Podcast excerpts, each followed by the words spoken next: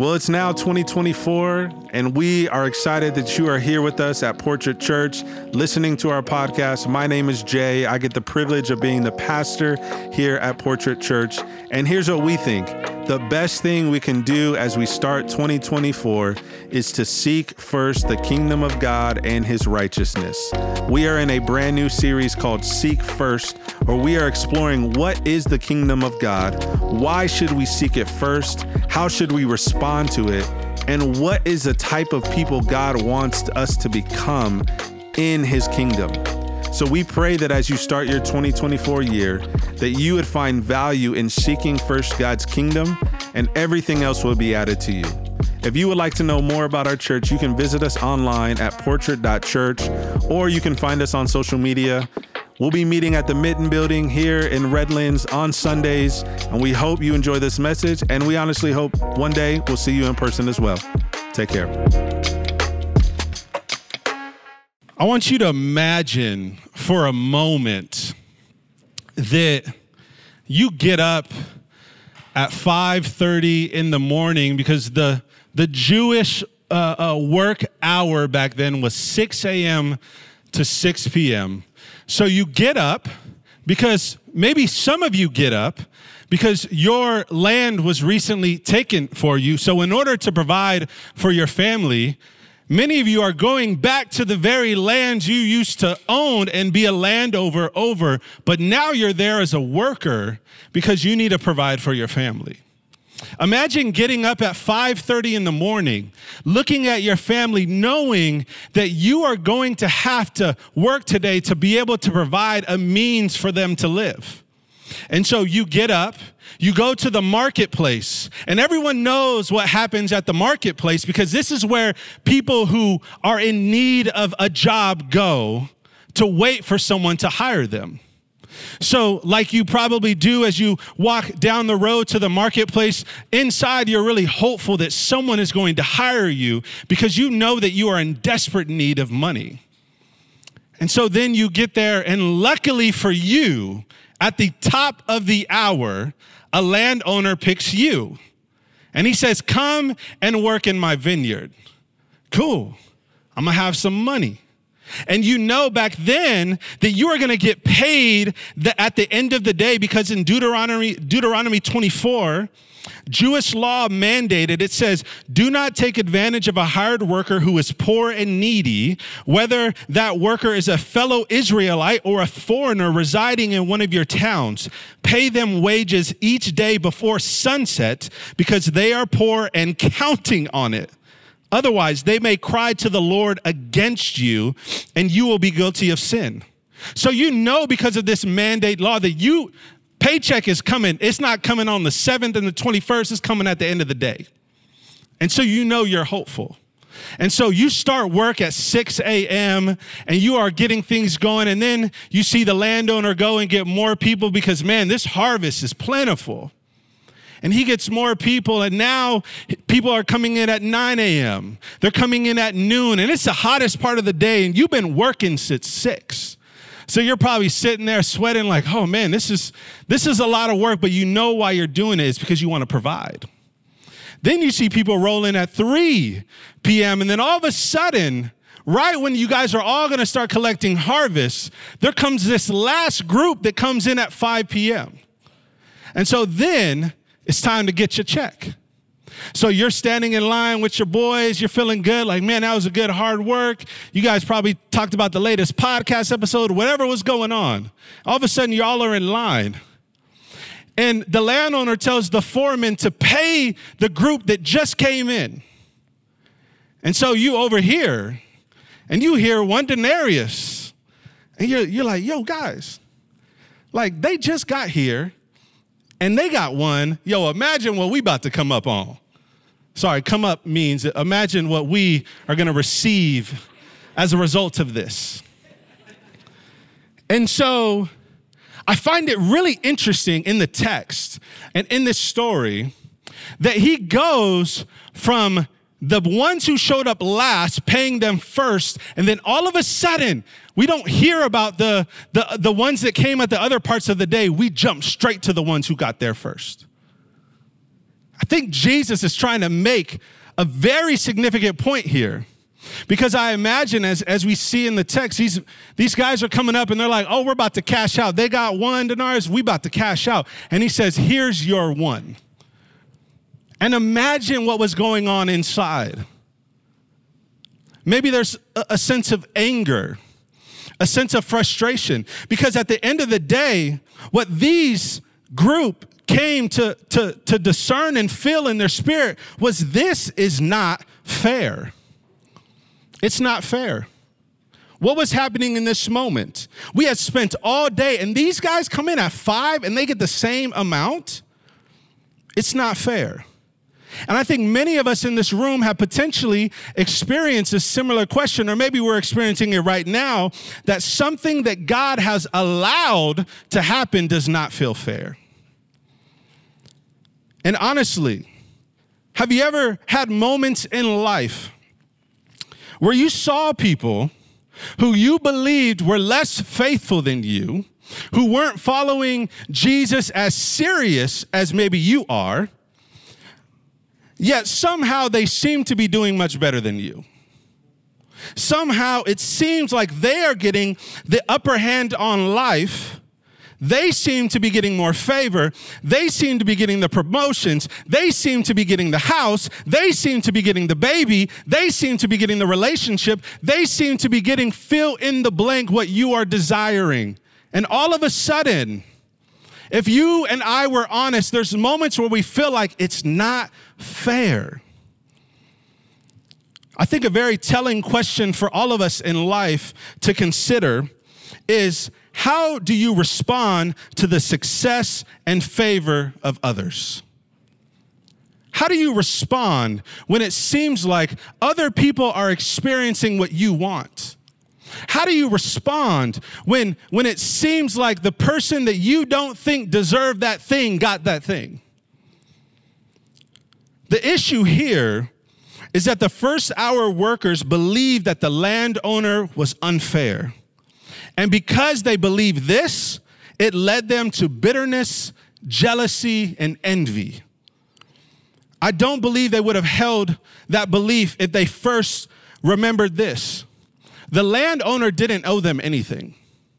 Let me remind you, they showed up to the marketplace. The landowner didn't need to hire them, he could have hired somebody else. He didn't need to choose them. They didn't, they didn't need to say, Yes, we, we, we will go with you. They were in the marketplace. They were the ones desperate for work, and it was the landowner who chose them. He chose them. And at the end of the day, it was truly grace. It was truly grace.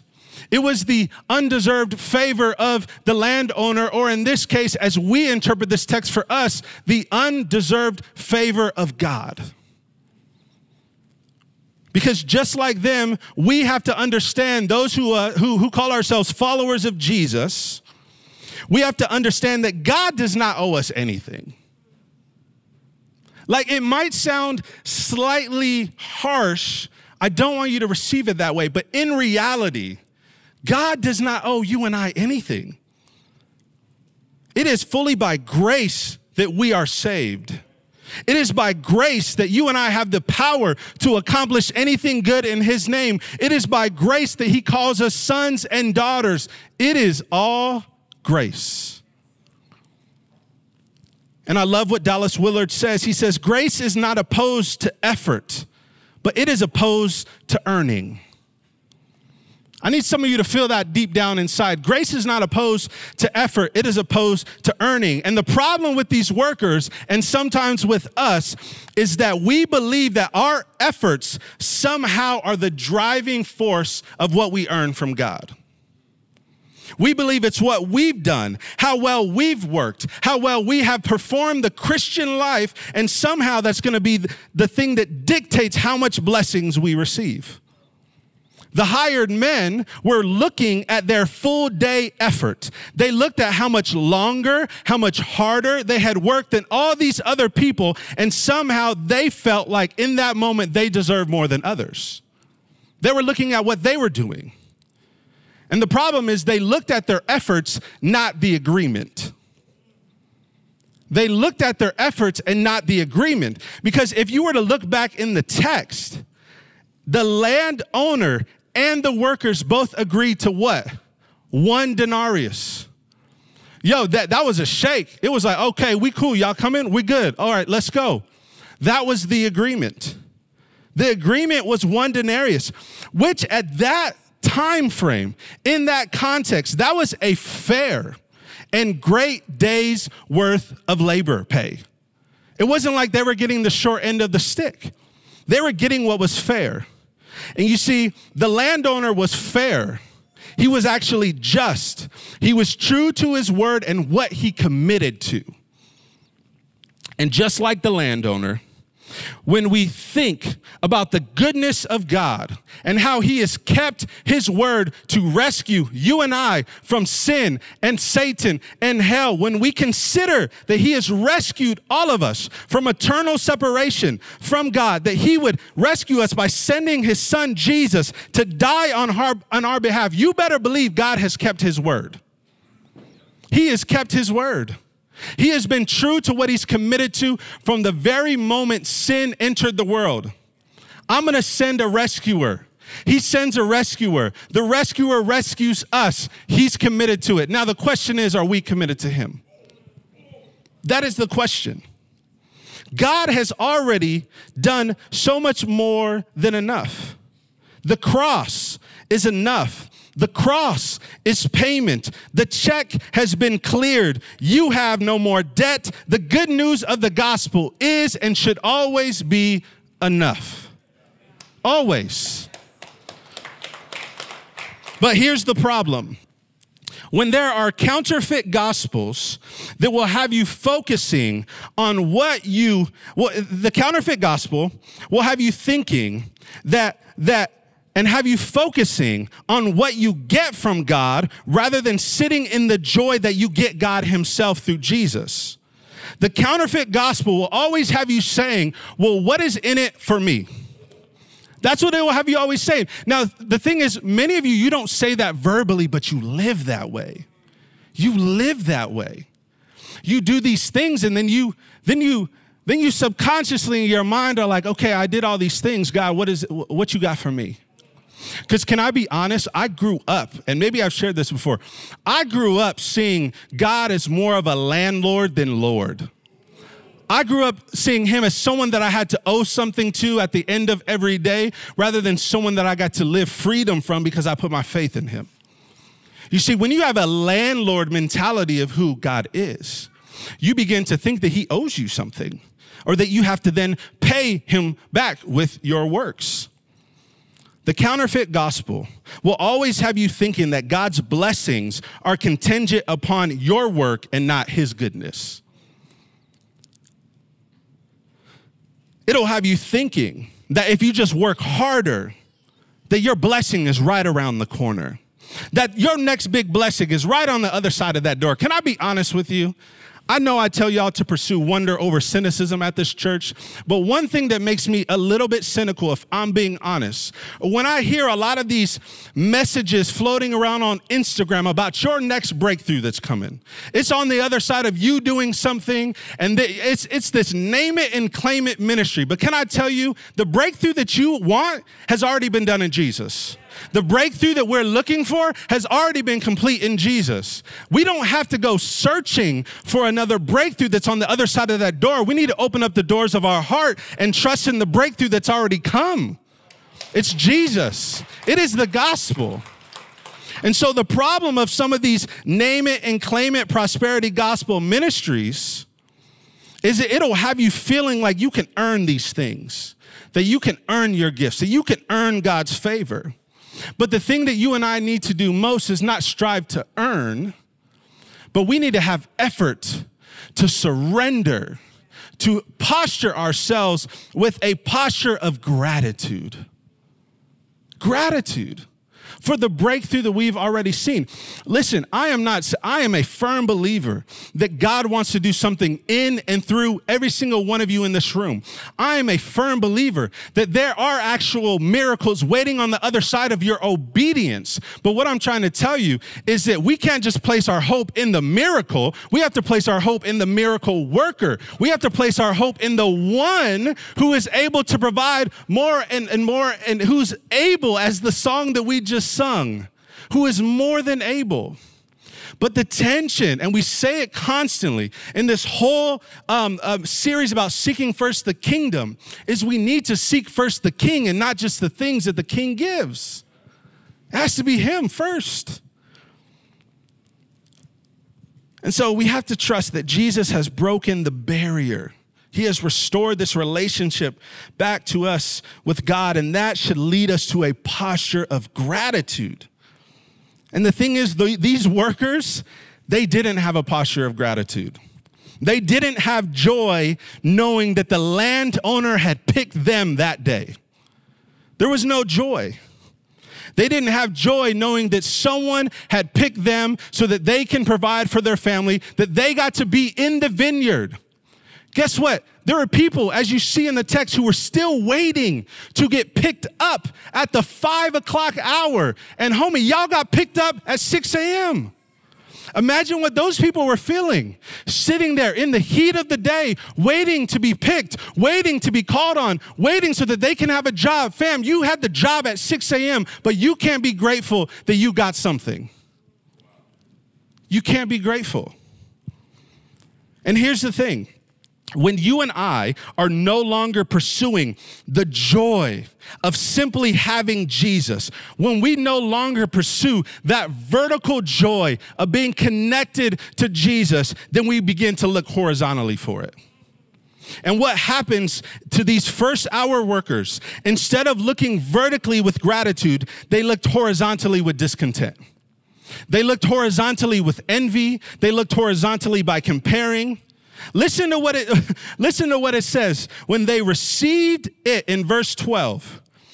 These who were hired last worked only for an hour. They were grumbling.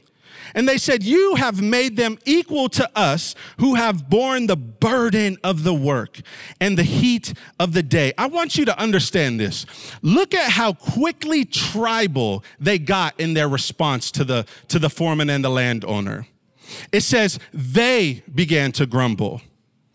It says they came, oh, it's this language of they. So it wasn't just like one person sitting there. All of a sudden, it could have maybe been one person, but everybody, the whole group, they started grumbling. They started comparing. They went up and said, This is not fair. All it could have taken was for one person out of that first hour group to say, hey, y'all, y'all, y'all, y'all, chill. Uh, listen, listen, listen. I know that's a little crazy what he just did, but guys, we agreed. We agreed to this. Not one person in this text said that. Not one person shifted the mindset of this now new tribal thinking. And you and I need to be careful because of this, because and we need to be careful of tribal thinking because that's what the world wants you to get into. And that doesn't operate with a kingdom agenda. They'll have you pursuing grace, justice, generosity, as long as it fits in the narrative of the tribe. There was no narrative in this group where one person could have just stood out and said, Y'all, we are tripping. We agreed on this. He's being fair to us. But they took this thinking and they began to grumble, they began to complain. The first hour tribe's way of thinking didn't fit the king's way of thinking because listen to what he says in verse 15. Don't I have the right to do what I want with my money? or are you envious because I am generous? Y'all, I could have just said that and we could have prayed and all been convicted and gone home because envy lives inside of all of us, whether we verbalize it or not. When we are too horizontally focused on what's happening to other people, what they have, what they get, there's a great temptation to allow comparison and envy to take up real estate in your heart. You end up breaking what, what the 10th commandment is called that we shouldn't covet that we shouldn't desire something that doesn't belong to us, that belongs to someone else. And when we covet and when we compare, we end up questioning the goodness of God and His grace. So every time you are scrolling on your social media, looking at everybody's highlights, comparing to everyone's highlights, coveting everyone's highlights, what you are simultaneously doing is questioning the goodness of God on your life. You are questioning the grace of God. When you covet, you are not content. It is so ingrained in us, honestly, that I, that I think many of us have been formed to this. We've been formed to covet and we don't even realize it. You're gonna go home today and you're gonna be like, man, I should, I should have made that kind of food for our Super Bowl party. Man, I don't have that kind of big screen TV. They got a projector in their backyard and the, the screen pops up from the grass. What kind of stuff is that? we just be coveting the most random things and it's happening and it's and it's doing something inside your heart. It's making you discontent. So when we covet and compare, we end up questioning the goodness of God and his grace. And it is this very grace that Jesus says in 2 Corinthians 12 9, My grace is sufficient for you, for my power is perfected in weakness. This idea of sufficient is it, it's, it's in the in the Greek, it's archeo. And what it means is it should be so satisfied, so content. So content. And here's the reality for all of us in this room, myself included, is you won't believe God's grace is sufficient until you believe you are insufficient. You will not believe that the grace of God is sufficient until you have an honest look at yourself and your heart and you realize, you know what? I I'm insufficient. That's countercultural to the world. That looks too vulnerable, that looks too weak, but can I tell you that's the very power of the kingdom? He says, actually, in that moment, that's when my power is made complete. Your weakness, being content, being satisfied with my grace. And we live in a culture that idolizes the self made man and woman, where we want to rely on ourselves but you can't receive God's strength until you know your weakness. You can't receive the sufficiency of God's grace until we know our own insufficiency. And here's what happens when we don't see it as sufficient. Those who see their own insufficiency see God's grace as sufficient and not scarce. When you see, I know it's a little bit of a tongue twister, right? There's a lot of S's in there. I'm, I'm thankful I got it out because I had a list when I was growing up. So I'm glad I got all them S's out. But here's the reality when you don't see the sufficiency of God's grace, you begin to operate from a scarcity mentality. You do that. But those of you in this room who know that God's grace has always been unfair to everybody, that God's grace is more and it's abundant and it will never run out, those people operate with joy. Those people operate with gratitude. Those people have a keen sense that even though when they go through hard stuff, that the grace of God will sustain them because it's sufficient. Even when things seem unfair in life, you believe that the grace of God is still sufficient. Because thinking God's generosity and grace are scarce can lead you to a greater amount of fear. It can lead you to a greater amount of anxiety. It can lead you to being a, a non generous person because you lead yourself to focus more on what you get instead of what you can give. The grace, it is all grace. We can often be too blind to assume that, that because God's blessing other people with crazy grace, with crazy generosity, that somehow he must be running short. I think sometimes we get into that mentality. We think, man, God, you're doing so many good things for other people. I just don't think you probably got enough for me. But that is not true. can I encourage you that this God, Jesus, there is no shortage of grace and generosity in him. There's no shortage. Instead of looking at others and thinking God has given them too much grace, we should first focus on the grace God has given us. And would that lead us to a greater posture of gratitude and humility? I want to leave us with a few reminders as we consider processing this parable more and how we're going to apply it to our lives. We need to understand that God is always fair and he's generous. He is never unjust. The very thing that these workers complained of, the very thing that they were complaining was that he was unjust. But he was fair. We agreed upon the wage. There's been, agree, there's been an agreement upon what God has done in all of our lives by sending Jesus to rescue us. That's all he needed to do, y'all. Everything else is just extra. Everything else is just a blessing. And the reality is, we need to wrap our minds around the fact that God's generosity transcends human ideas of fairness. God's generosity, it transcends what you and I believe to be fair. What politics have taught us and formed us to believe what's fair. God's generosity transcends all of it. It truly does. No one receives less than they deserve in God's kingdom. But there are some who receive far more. And I think a posture of us knowing that God's grace is sufficient is are we able to celebrate when God's grace and his generosity is being seen in the lives of other people? Are we able to celebrate them or are we just going to start comparing? That's a marker in your life. If God's grace is taking a hold of your heart, are you able to celebrate? You see, what these workers could have done is they could have said, you know what, 5 p.m. workers, we know what it feels like to have to go out there and wait for somebody.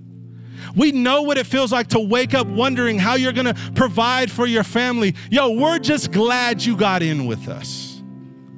What would that have felt like to those workers? But instead, through comparison and discontentment, they were envious. What would it look like for God's people who are part of his kingdom to see when Jesus is being generous to others who probably even don't deserve it? What would it be like for us to be stirred with joy and not jealousy?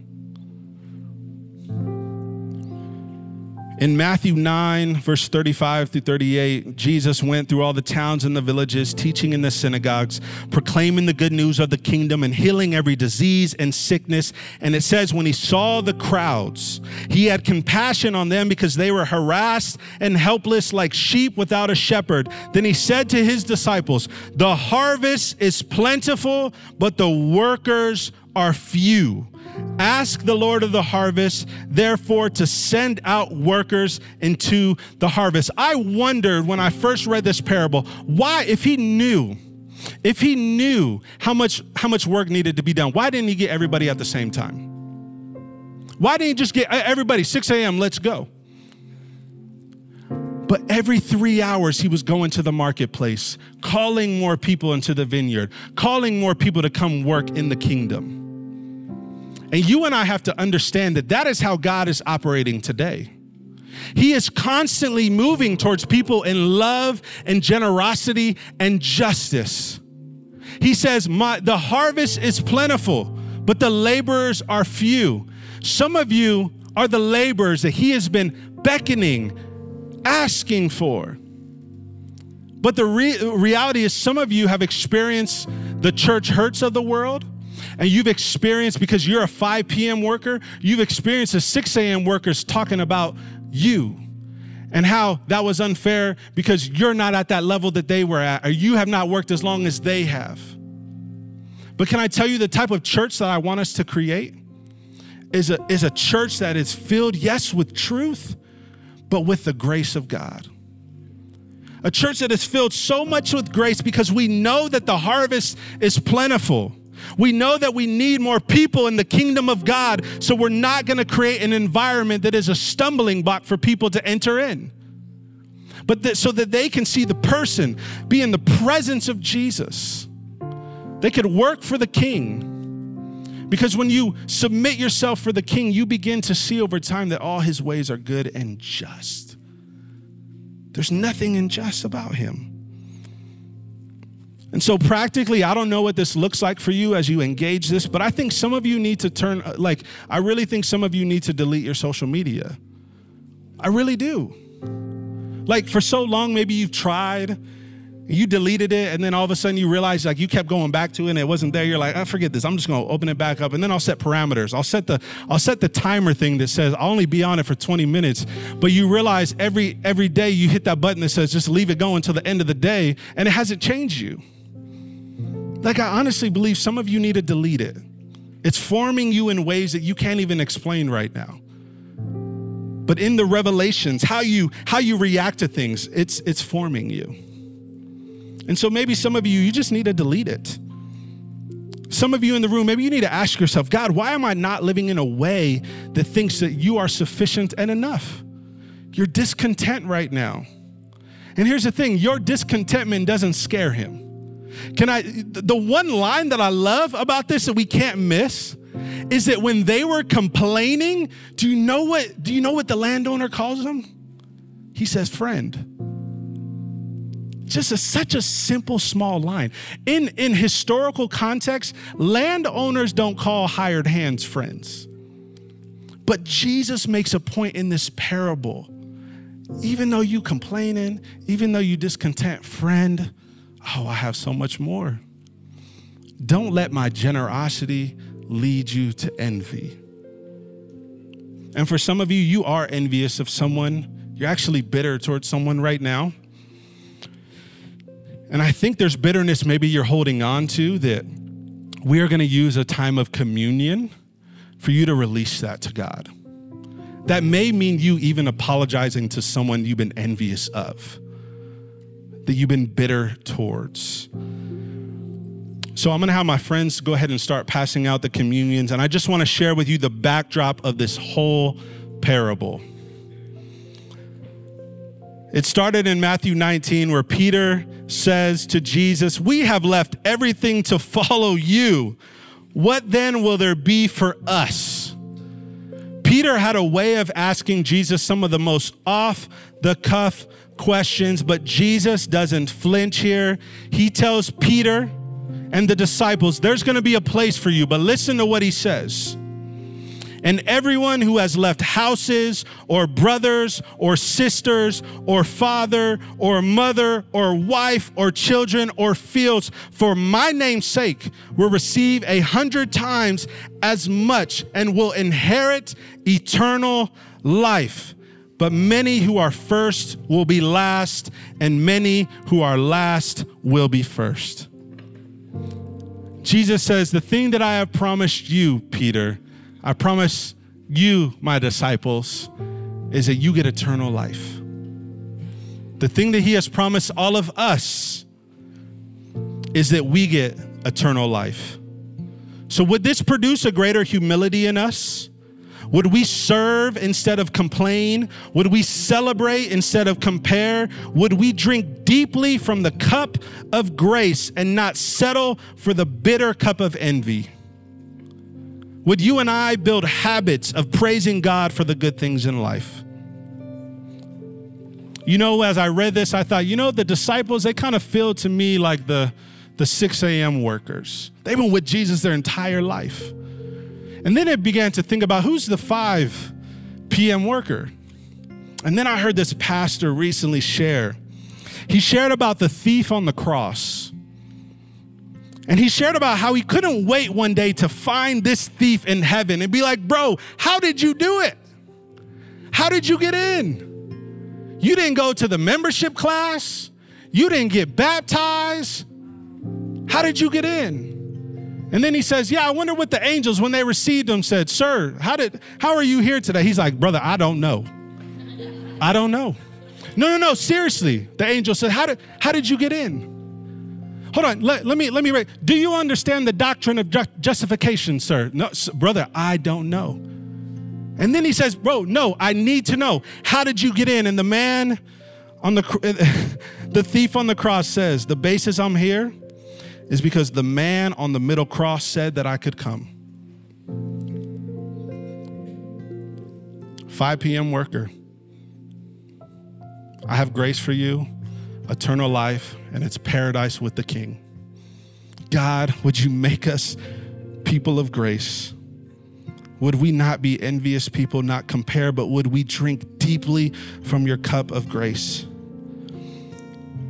Would we know that both Peter and the disciples are in the kingdom of God, and this thief on the cross, he's in that same kingdom?